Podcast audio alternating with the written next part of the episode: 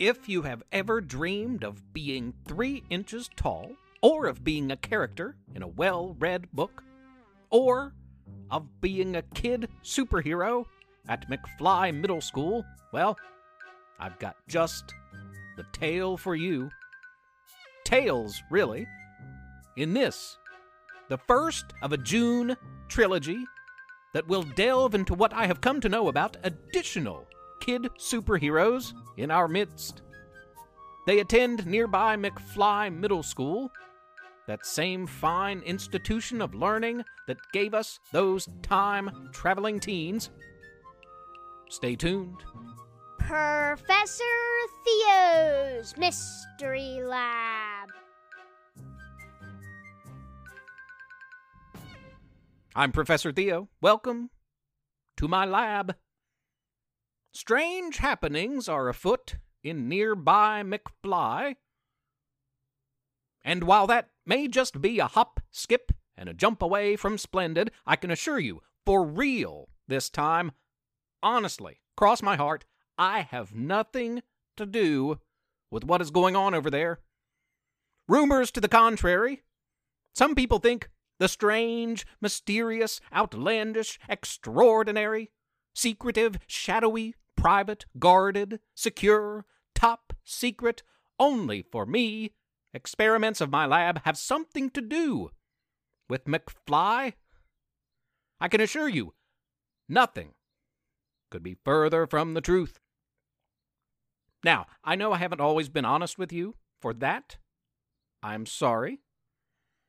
I do have a little to do with the strange occurrences of this little hamlet of Splendid, but my powers stop at the city limits. That I promise you. And I do not have my fingers crossed. Nope. This episode, the first of a trilogy, introduces you to a young girl named Avery, who goes on to become Breakout. Next, the next episode, you'll meet the Breakfast Express. Three superheroes, quite different in their personalities and abilities, but united in their love of delicious breakfast foods from local restaurants. The third and final tale, much later this month, in this series, we'll introduce you to Chris Martinez, otherwise known as Breaker, a boy whose super powerful, literally super powerful breakdance moves have little match. Villains, if you have McFly in your sights, beware. You don't want anything to do with McFly, West Virginia. Breakout. Avery was the lead character in a book. It was a good book, a book about walks on beautiful forest paths, and nature, and animals, and so much more. Avery liked being a character in this book. She really did. But she got bored from time to time. It can be hard being a character in a book, especially a book as well read as this one. Every time someone new picked up the book to read it, Avery would have to do the same things over and over again. Avery often dreamed of breaking out, escaping the ancient pages of her text, to see what else was out there, if anything. Then it happened. Little Sue plopped down one day to read her favorite story. It was a book about a girl named Avery who enjoyed taking walks and exploring nature and animals. Sue had read this book a dozen times, but this time was different. Where's Avery? Sue asked. She's gone. Sure enough, the book was now absent one lead character. Avery had jumped right from its two dimensional pages into the very real 3D world of Sue's bedroom. Where is Avery? young Sue repeated. I'm right here. A three inch tall Avery answered hesitantly as she eyed the three foot tall youngster in front of her. Sue was quite surprised. Her eyes opened big and her mouth hung open. Though she wasn't sure what to say, I've shown you my world, Sue, Avery said to her. Now show me your world. A confused Sue suddenly became excited with the possibilities. Sue showed Avery around her room and all the rooms in her home. The dog was particularly interested in tiny Avery, but Sue kept her safe. The next day, Sue took Avery to school. Avery fit perfectly in Sue's book bag. Avery was fascinated at the sights and sounds and smells of the elementary school. After school, Sue took Avery to her favorite playground. Sue found a place to play with no other kids nearby. That way, Avery could crawl from her book bag and join young Sue on the slide and swings. A strong wind almost blew frail Avery away, but Sue caught her just in time. So, if this is your school, Avery questioned, what school is that over there? Sue responded, That's McFly Middle School. That's where I'll go to school in a few years. Avery was intrigued by McFly Middle.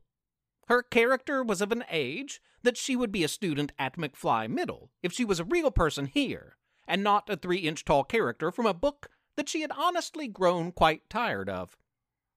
After school, Sue took Avery out for pizza.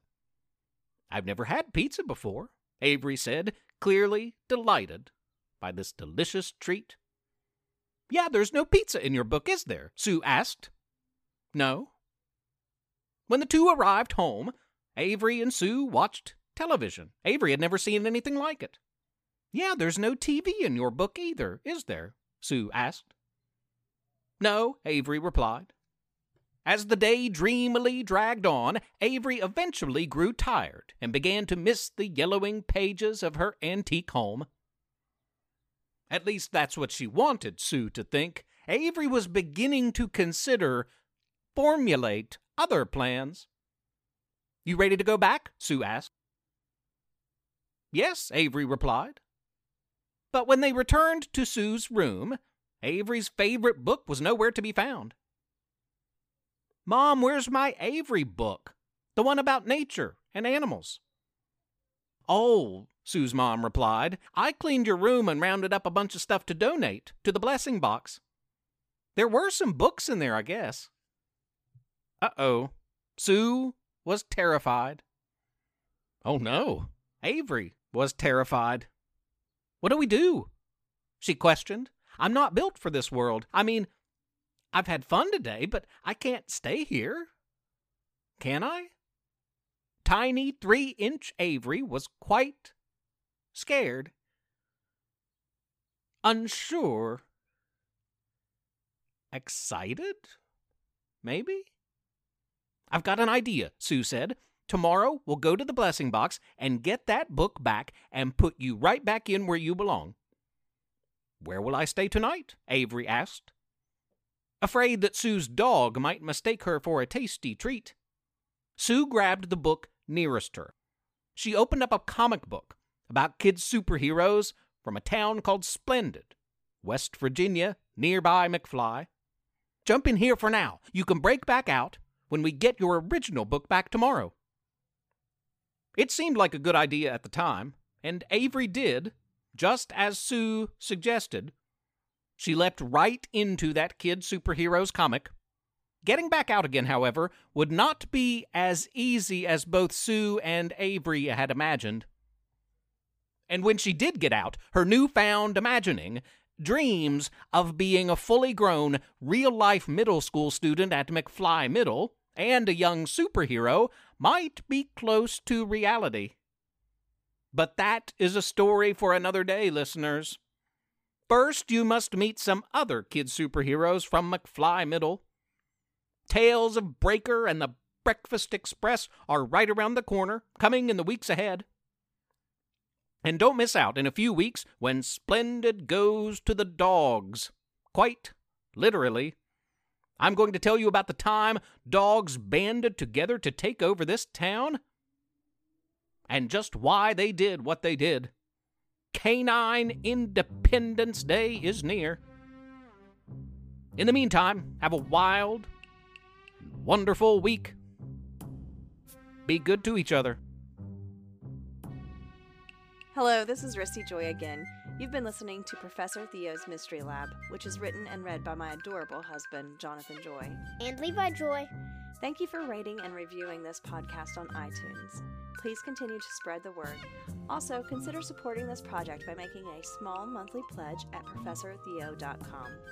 You can email our family at theprofessortheo at gmail.com or tweet at us at theo underscore mystery.